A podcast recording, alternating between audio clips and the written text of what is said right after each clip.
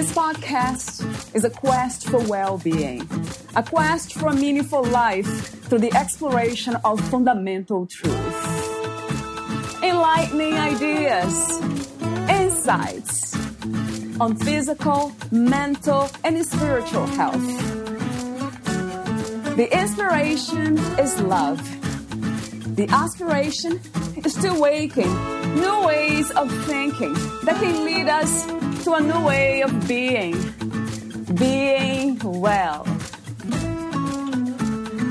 Welcome to Body, Mind, and Soul Healing Conversations.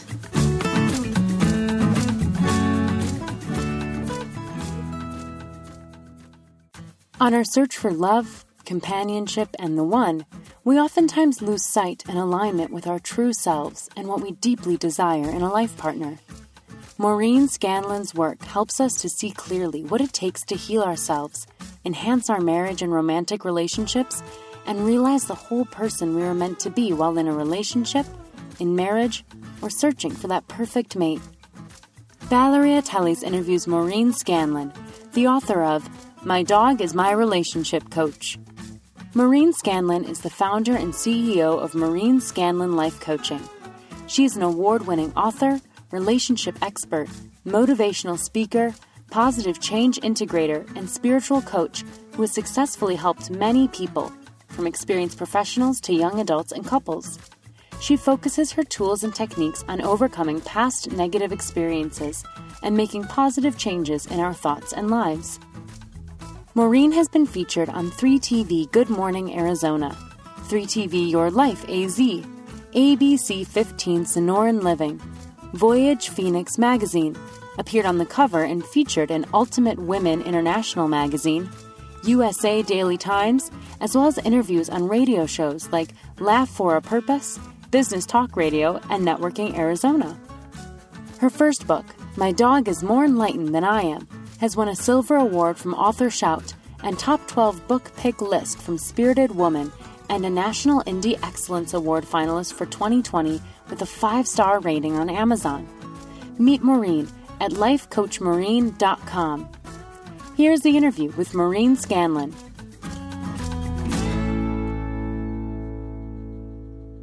In your own words, who is Maureen Scanlon?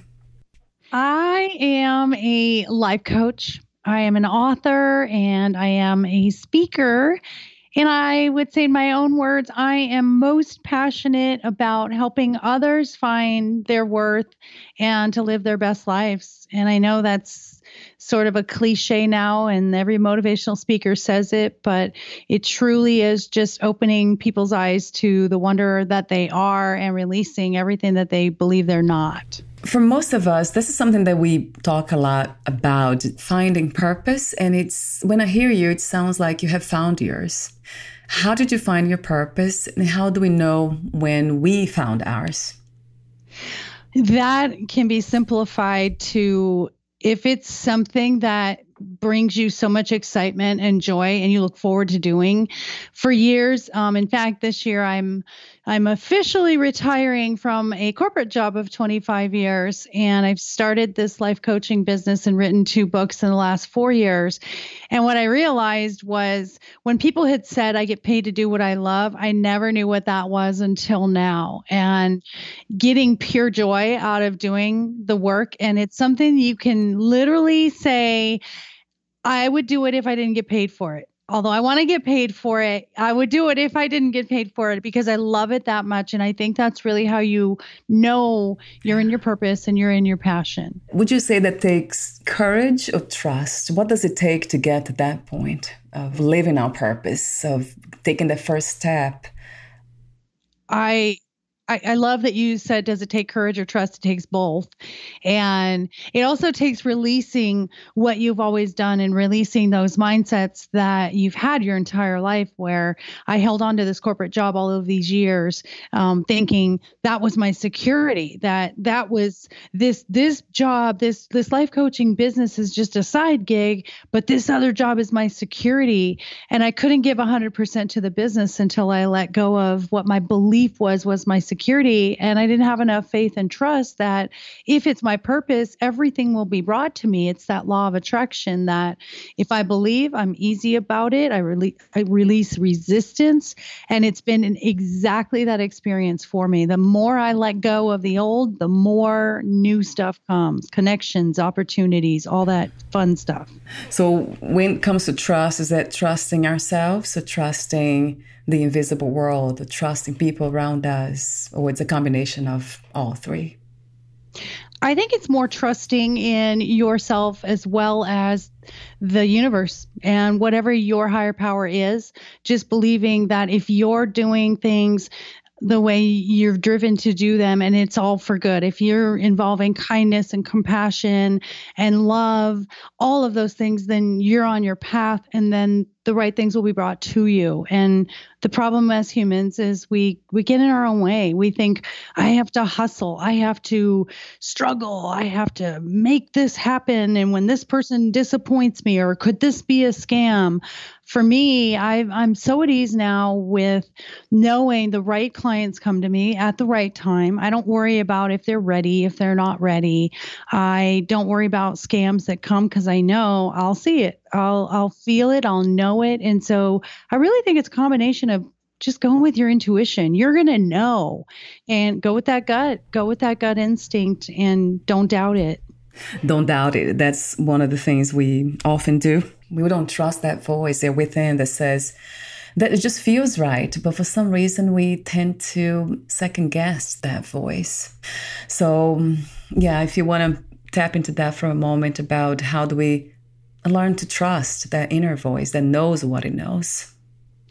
The best way to tap into that is if it feels good, do it.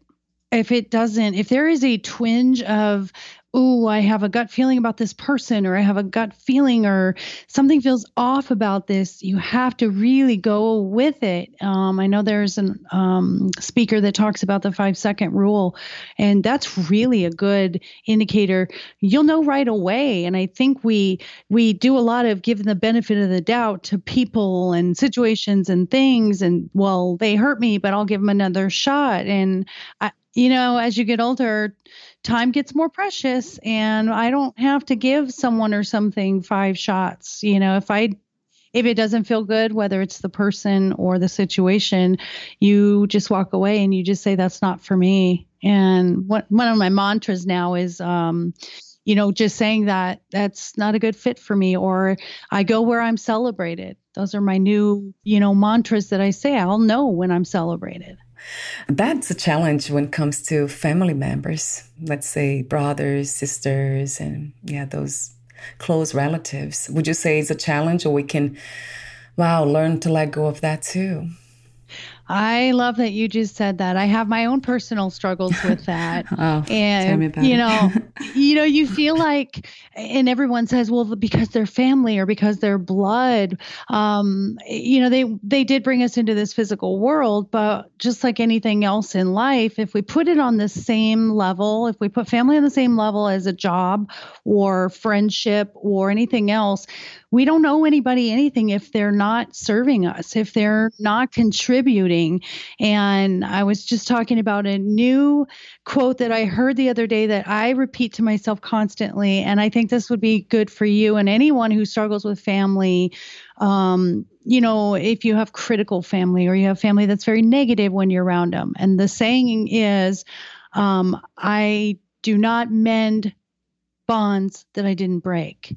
So if you give love but it is not received that is not your responsibility. Your responsibility is to give love.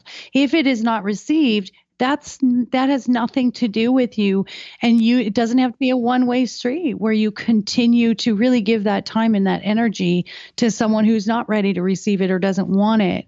You can love them from a distance. It doesn't mean you don't love them but you don't have to put yourself in the physical space or in the emotional space of being hurt or disappointed every time you're with them I do believe in the foundation for any relationship that's coming from my experience. It has been self love.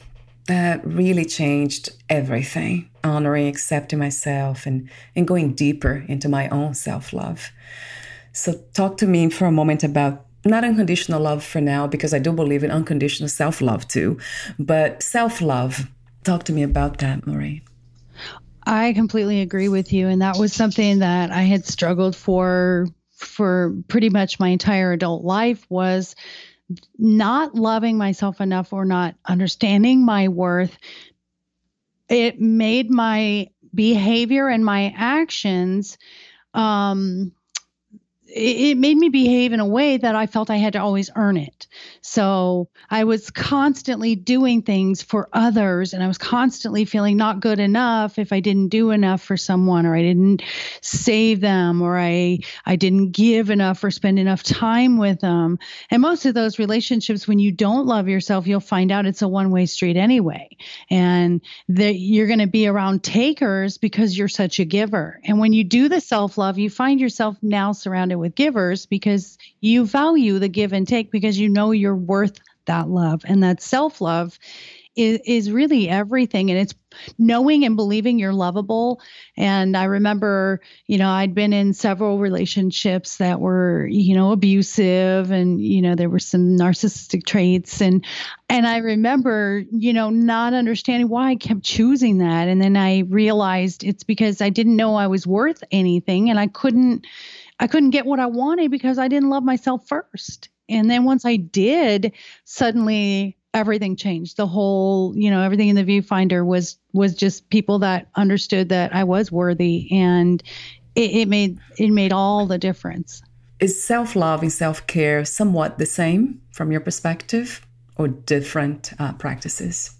I think they're different. I think self-love is the belief you have about yourself and I think self care are the actions that you take to love yourself. So I think there is a difference. And I think by doing the self care, then you gain the self love.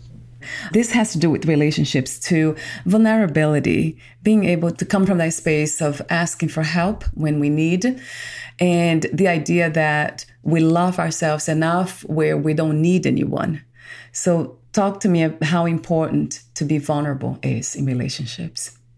That's a great question. I think being vulnerable is everything. Without vulnerability, we can't be honest. We can't be transparent. We can't be trustworthy. And I think it's also that that removal of shame and guilt because we feel like we can't expose all of ourselves if we're not loving ourselves 100% but once you love yourself 100% then you there's no shame in what you say. At, at, at my point in my life now i shared in my book i share all the choices i made all of the you know quote unquote mistakes or you know but they were all lessons. And if i can be vulnerable with that look at how much it can help others. And being in relationships and being vulnerable with who you are that's there those are d- deeper connections you can't have a deeper connection with someone without being vulnerable Speaking of healing, let me ask you a question about healing. What is healing to you, and what are some of the misconceptions we have about it?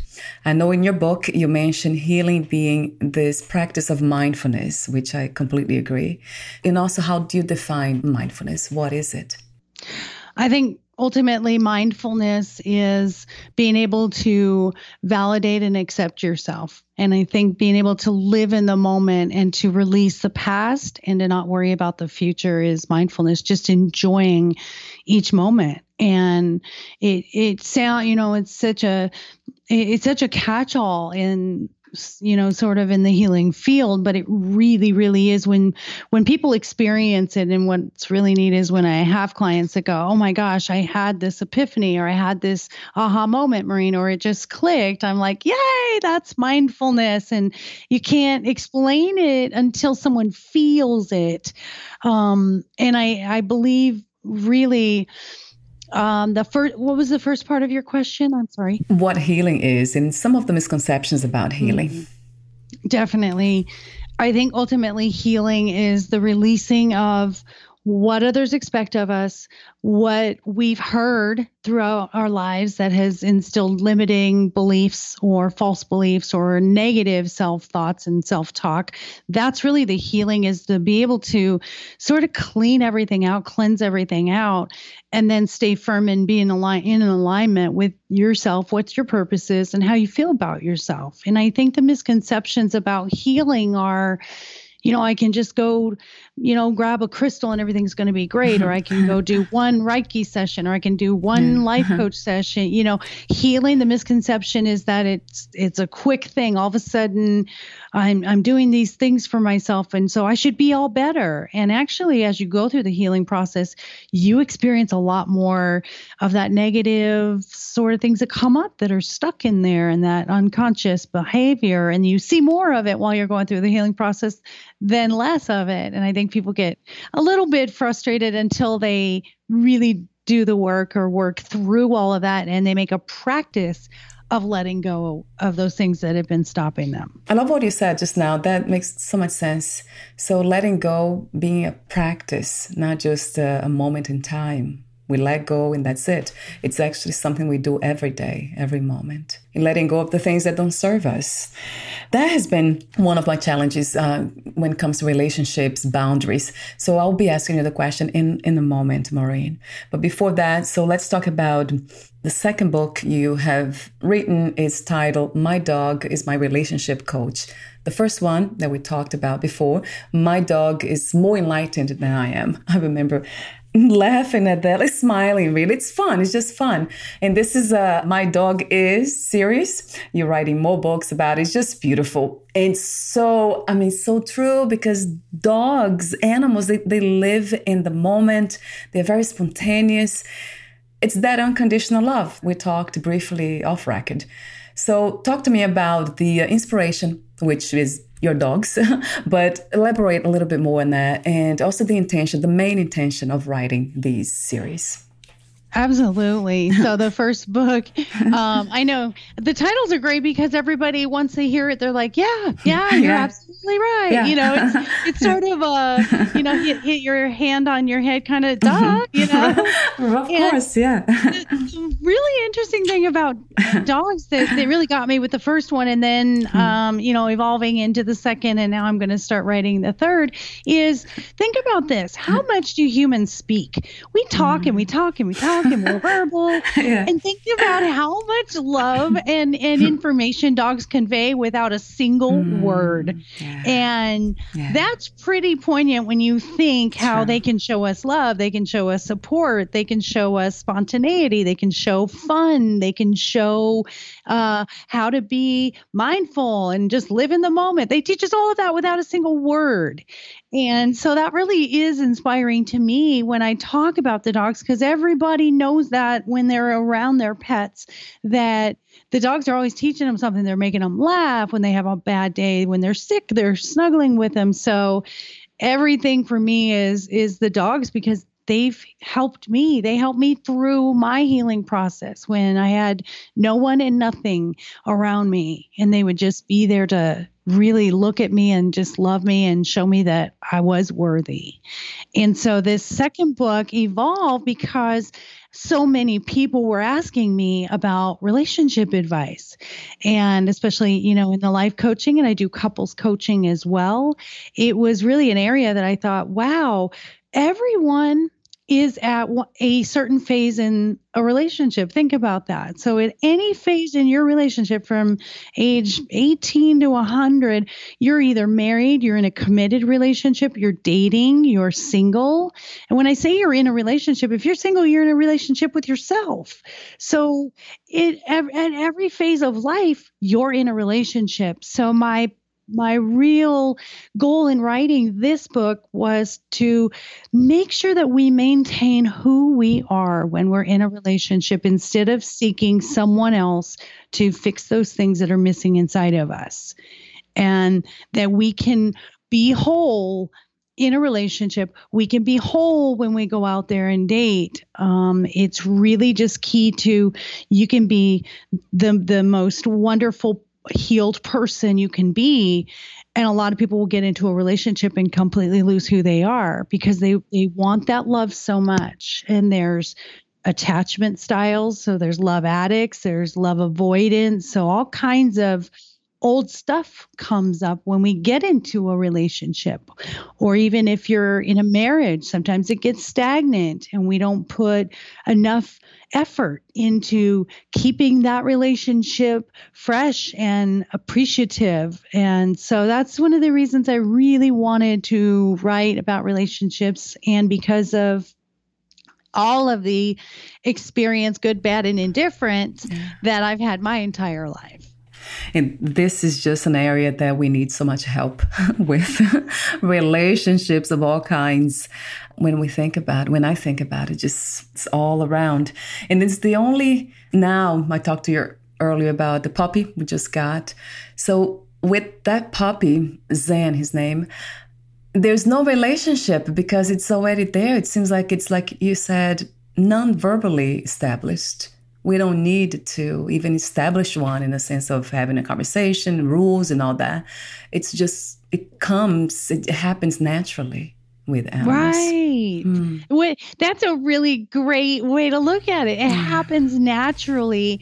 And I think when people go out looking when they're dating or when they're you know um, hoping to find their person when they're single or you know they've healed from past relationships uh, it should come naturally and people will ask me all the time well how do i know and that's exactly what i say it should just flow it should be this easy easy thing. It should never be hard. And what i realized when I didn't have the self love and the healing was it was so hard and it was so much work and stress and oh my goodness, the tension in those relationships. And then when I attracted my husband in our very first date, it was just this natural flow, like I'd known him my whole life. And still, we're married um, three years now, together six.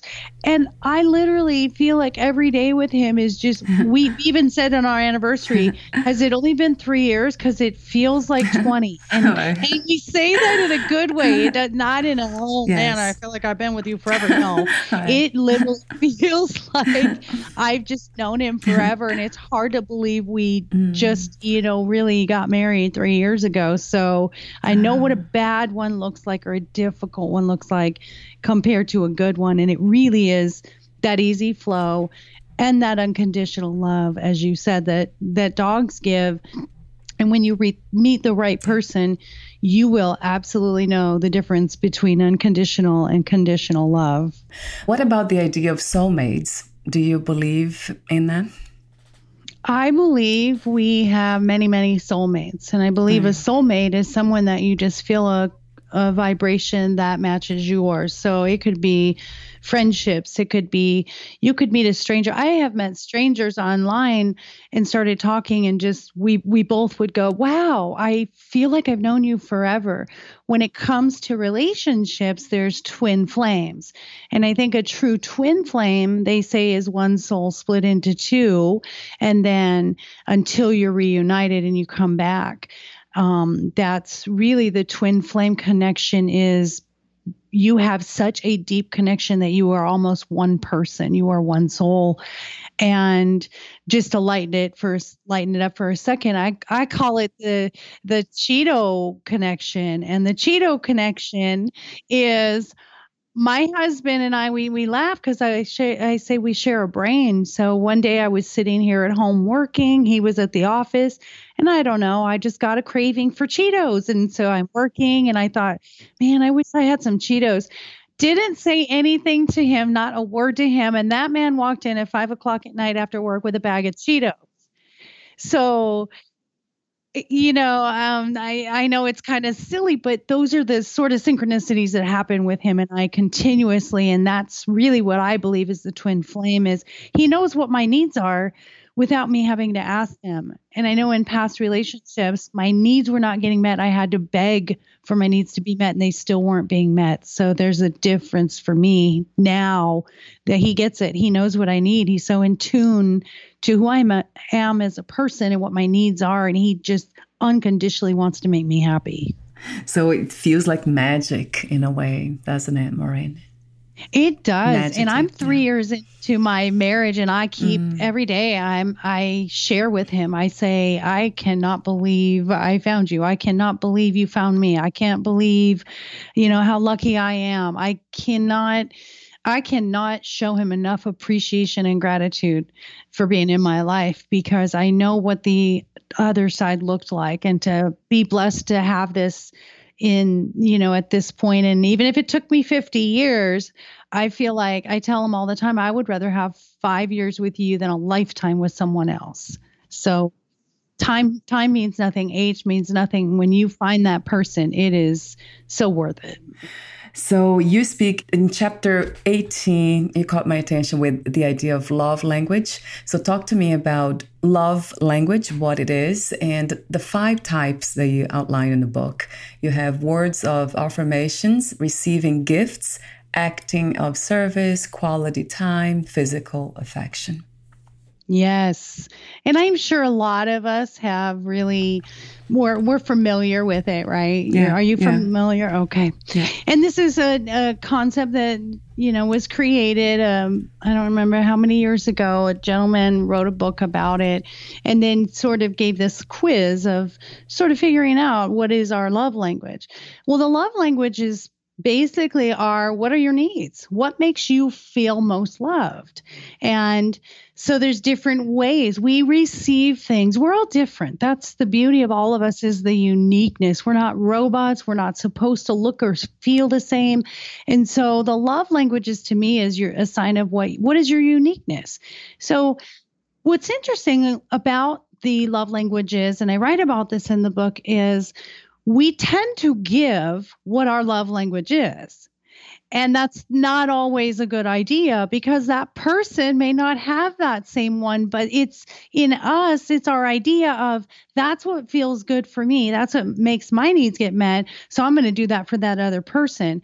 And so we struggle sometimes because the other person says, well, you know, that's not how I how I like it. So I, for instance, a lot of it will come from your upbringing. So, in my upbringing, my mother was very not. Um, she wasn't the most nurturing mother. She provided for us very well, but she, from her upbringing, sort of carried it forward. Not a lot of nurturing, not words of affirmation or gifts or anything like that. But my mother made sure she showed up to like our track meets or gymnastics or, you know, um, things like that. So she was an active service. So she she would give in that way. And we used to laugh and say she was a kiss the kid when they're sleeping. She just sort of secretly loved you.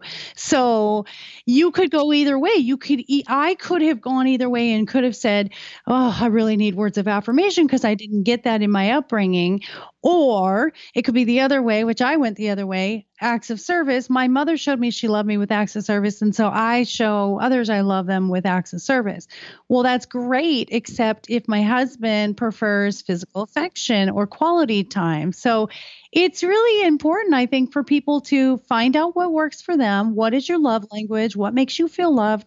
And then when I do couples coaching, I make sure they both figure out what is your love language. And then we have to work to meet that other person's love language. And that's what makes them feel loved. That makes me think about the idea of trying to please others too, because I've been there studying other people so I could fulfill their needs so they could give me love. But I know we're not speaking from that level, from that stage, by Marie. We're coming from a place of already knowing what our needs are, fulfilling our needs for ourselves, to self love first, and then kind of listening, which I love to do too. That sounds very good to me, except that I tend to kind of binge, I would say, give too much or try to too hard sometimes because of my background of trying to please other people. So how can we balance that? And how do we create this? Yeah, a balance is really a balance what I'm looking for, I would say. Yeah, that that's a that's a great, you know, concept to to look at, especially when you say balance. So being a people pleaser, um, you know, if you've done that a lot throughout your life, or you apologize a lot, or you you go kind of above and beyond to help other people, is again coming back to that I their feelings mean more than mine, and we t- and guilt comes from that place too. So anytime you're having any feelings of of guilt or um, you know you, you're putting somebody else's feelings in front of your own, and so that's one of the first things in my life coaching practice that I teach is we have to let go of that. We have to let go of of that. Yeah, I want blinders on. I want people to, you know, people say don't be selfish, but when I coach, I say for a minute be selfish because it's really important to be self-loving and if people view that as selfish, I don't think that's being selfish. I think it's being self-aware. And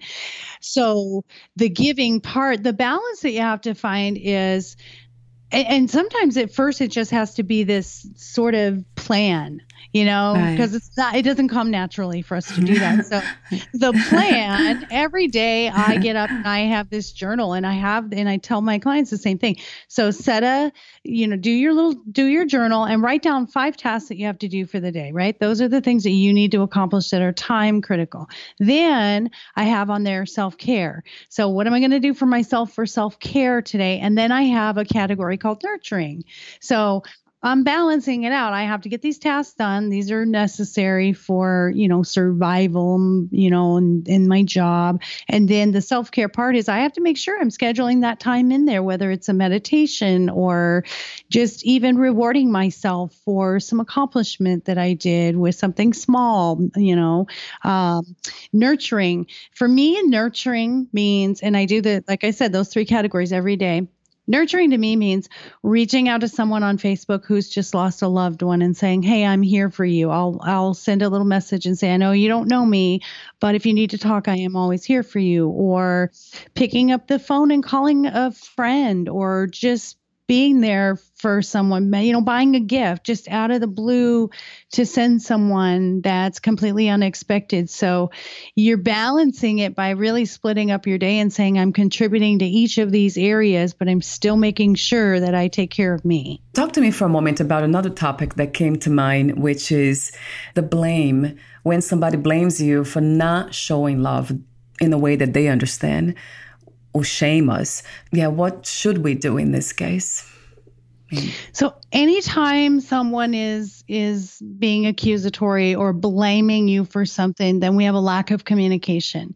And I have and I wrote about this in the first book as well and I have this idea of what's called transparent expectations. A lot of the time what you talked about earlier about vulnerability is that we haven't shared that we haven't shared what is important to us and we we think well this person loves me but they should know what i want right, they should know right. that i like cheetos they should know yeah. that you know they they should meet my every need even though yeah. i don't express it they're hmm. you know we're not mind readers so it's very important if you're going through something you're feeling a little anxious my husband as soon as he walks in the door knows exactly where my mindset is and he'll say what's going on with you and if i don't share it, then I can't then he can't help me. He can't be there for me. He can't eh, be the the rock for me and he can't help me work through what I'm going through. So I think really when someone is blaming or someone is saying you're not meeting my needs, first of all, it's a projection because they're saying I'm not getting my needs met. And is that my fault or am I also not meeting your needs? So there's a little defensiveness going on there. And the best way to approach it is with that communication and honesty. And, you know, we don't always agree. It's okay to have disagreements but my husband and I will sit down and when we have disagreements and we will and we'll say if this is constructive, we have the conversation. If it's not, we need to move away from it for a while and and think about it. So it's working it through and my husband says something that I love love every time. He says, "I'm trying to understand you better." And then that sounds so much better than I don't agree with what you're saying and you're not making any sense or you're making me mad. You know, it's it's using those I statements that says, I need to understand you better. I I don't feel heard. I feel as if you're too busy for me. So really using those I statements removes that defensiveness that we tend to have in those relationships when our needs are not being met. Ah, so helpful. And you do have a section in your book, chapter 15. I really like that that you talk about understanding it's basically understanding conflicts conflict communication and conflict resolution before that i believe chapter 14 that's all about communication basically entire book taps on communication, clear communication, and loving communication, healthy communication. That's foundational too. Um, it, that's funny how we don't learn that. We don't learn that in school. we don't learn that anywhere. I I know that's a shame, and I'm happy that you said that. I try that very often with my granddaughters. They are seven and nine, and so when they're over at my house, and we got to start this as children because they're watching us. They're watching how we communicate. They're going to look at that and grow up and be these adults. And it's our job when they're younger to be able to do this. And so it's uh, it's we have to show them they're little sponges, and they this is how they're learning all of their programming that we as adults end up having to heal from, right? So what I do is with my chil- my grandchildren when they're here, when they're arguing, instead of yelling and saying, "Hey, quick, fighting" or whatever, I started doing a kindness chart. So they get points when they're kind to one another. And and it has to be me catching them do it, not them doing it on purpose in front of grandma, you know, right. where they yeah. gain their gaining their points or whatever. But when I see them just being kind out of, you know, to their sister, helping their sister with something or being nice to the animals or, you know, um, just anything that that instills that positive reinforcement of kindness is going to get you um, the the better results than the conflict. And so teaching them how to calmly speak to one another, calmly communicate, work through a problem, being um, being um, solution minded, not problem focused. And so, all of those things starting as children. And then, as we grow up as adults from watching what happened in our households, we have to go back to kind of being children and start sort of fresh, but it's building or it's breaking down those walls of defense that we've built up throughout our lives. I absolutely love that because I believe in curiosity. That eliminates so much complication, just being curious and asking questions, not judging, not making assumptions.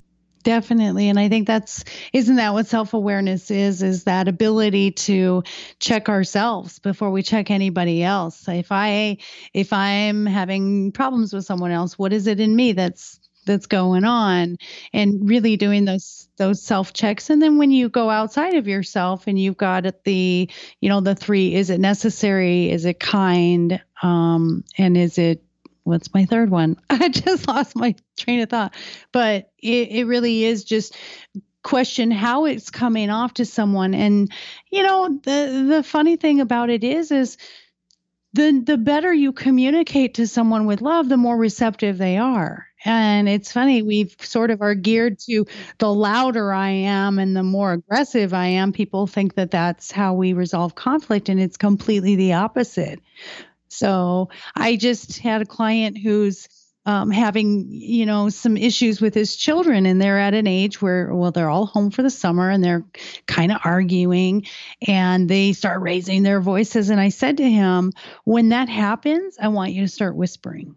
I want you to start whispering and and they have no choice but to lower themselves down to hear you. And then i said you can make a game out of it. And you could say okay we're going to play the whisper game. And so it's a way of sort of coping and and bringing down so much of that negative energy to just sort of an even keel and teaching children that it's okay to speak lower and kinder and softer and still get your message across. Now what comes to mind is emotions is that okay to express our emotions, to kind of release them when we speak, rather than trying to hold back and be, you know, show something else? Absolutely. In fact, it's absolutely necessary. And a lot of our resentment and anger and um, even physical ailments come from not expressing our emotions. It's that suppression that it, it has to go somewhere. It's energy, right? So it has to come out in some way.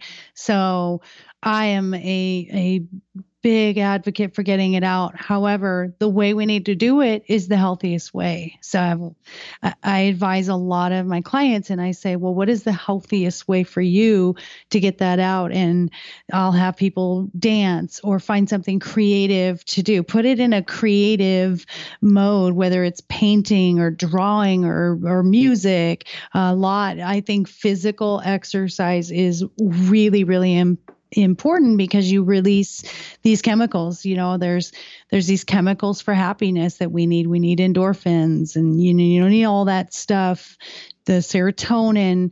That's what balances us. We've got to have that chemical balance and by doing physical activity and by releasing anything that's stuck and doesn't feel well that's what happens that's what happens is um, it gives us the the most freeing feeling and we can we can literally process emotions a lot quicker when we can get them out the more we suppress them the more they pile on one another and then it just um, you know yeah. compounds our problems and that goes back to unconditional love too it's okay to uh, even if it comes up the emotions in the wrong way, it's fine too, because that's what unconditional love is, isn't it, Maureen? Accepting, embracing everything without judgment. Yeah.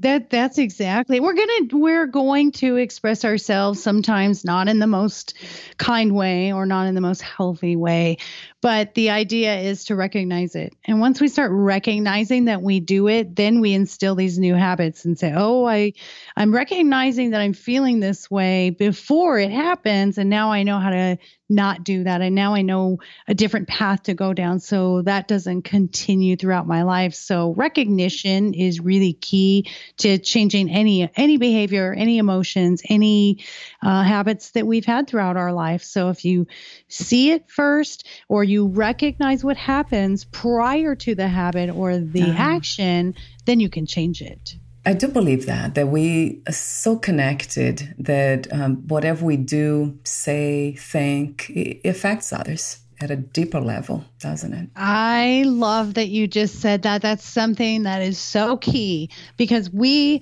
have people in our lives and we just, well, they make me do this. Yeah, right, you know? right. Or, Blaming. Right, I don't right. want to say anything because I'm afraid of how they yeah. are going to react. And I yeah. love that you just said yeah. that because I have everyone that I coach stay in a circle of control. And your circle of control is your feelings, your thoughts, your speech, your actions. And so I always say, well, was that in your circle of control? No, I wanted that person to change. Or, you know, I wish, I wish they would have owned what they did to me. I'm like, you don't have any control over that. And I love that you just said that because what I always say is, you change you and everyone around you will adjust.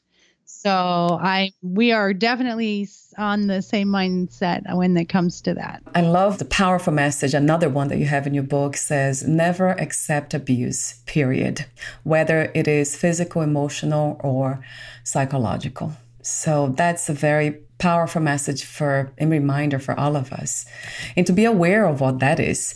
So that would be great if you could elaborate on what abuse looks like emotional abuse, especially. That's unclear yeah. a lot of times. Absolutely. And I, sh- I share my own story of experience with this because I didn't have self love and I didn't recognize what abuse really was. And I was still in that mindset of trying to earn love and not knowing my worth. So this one's really near and dear to me. And it's really difficult for people who haven't been in that situation to understand. And people will say, why don't they just leave? Or why do they put up with that? It's hard to understand unless you've been there. So compassion is always key. It's hard because when you're in an abusive situation, you don't think you're in an abusive situation. You don't think that you think in your mind, well, I would know if I was being abused, but you really don't because it is really subtle and it is a it takes a, an amount of time for an abuser to sort of convince you of, you know, giving up your self esteem and convincing you that you owe them and you should be this certain way. So, in in the book, I do say if you're not sure, ask someone on the outside. And I think that's really, really key because I think if I was at the beginning of my abuse, if people had said, whoa, whoa, whoa, look what he's doing, I might have stopped and considered it. I don't know at that time if I would have gotten out of it, but I needed to learn it for to help others. But I really think if you question or you feel something, again, back to the emotions, if it feels weird, if it feels off, if it feels uncomfortable, then it is. So reach out to someone and say, is this is this okay for someone to do this? Does this seem odd? Is this something that I shouldn't accept? I mean, if you're not sure, someone around you who loves you hopefully will kind of key into that. And the emotional abuse comes from it they have to break you down to build you up. So if you are with anyone who is saying anything that makes you feel bad about yourself, even the most subtle things like you know you should cut your hair. It doesn't look good that way right? You you're about five pounds too heavy. Anything or you're always you know you're always so shy around people. You need to be more like the life of the party. I mean those are so subtle you wouldn't think that that was abuse but that's how it starts and and then it builds up and by the time it's built up you're you're knee deep in it. You you don't even realize how you got there and then all of a sudden they're telling you how worthless you are and you can't go see your family and you know you you have to meet their every whim and it's your job to take care of them and it's just really it's a climb. It's a climb up a mountain, and there's small steps, and it can be misleading, and we might not always see it. So, abuse is never okay, not even the smallest, tiniest little things that people might blow off and said, Well, he's just like that when he's tired. You know, he just gets grouchy. We got to be really on guard with that. And that's something I learned my daughter was also in an abusive um, marriage. So, you know, it's. Can we really control that? Not control, but uh, judge everything as. Yeah, because as I just said here to you, I don't want to become paranoid in the sense of looking for those subtleties. The body will tell too, right, Maureen? It's a response that the body gives when somebody says something that doesn't resonate right right right and i can appreciate where you're going with that where you don't want to hone in on it yeah, and, yeah. and say oh he just you know he threw the hammer down because he was frustrated yeah. he's abusive no yes, I, right. I, I, no, I, I yeah. completely understand that and you're right it is something that you'll know you will know because it's a pattern so it's not a um, once right. twice two pattern. time thing this is a right. pattern and right. when you feel that when you feel less than in their presence or you feel scared, you know, if there's any feelings of fear or just demeaning or feeling there was something wrong with you. No one, no one that loves you unconditionally will ever make you feel there's anything wrong with you. And I know when I'm with my husband and sometimes I'm hard on myself, he will not let me even go there. He mm-hmm. will say, You don't even understand how awesome you are, Maureen, or how amazing you are. Look at what you did today.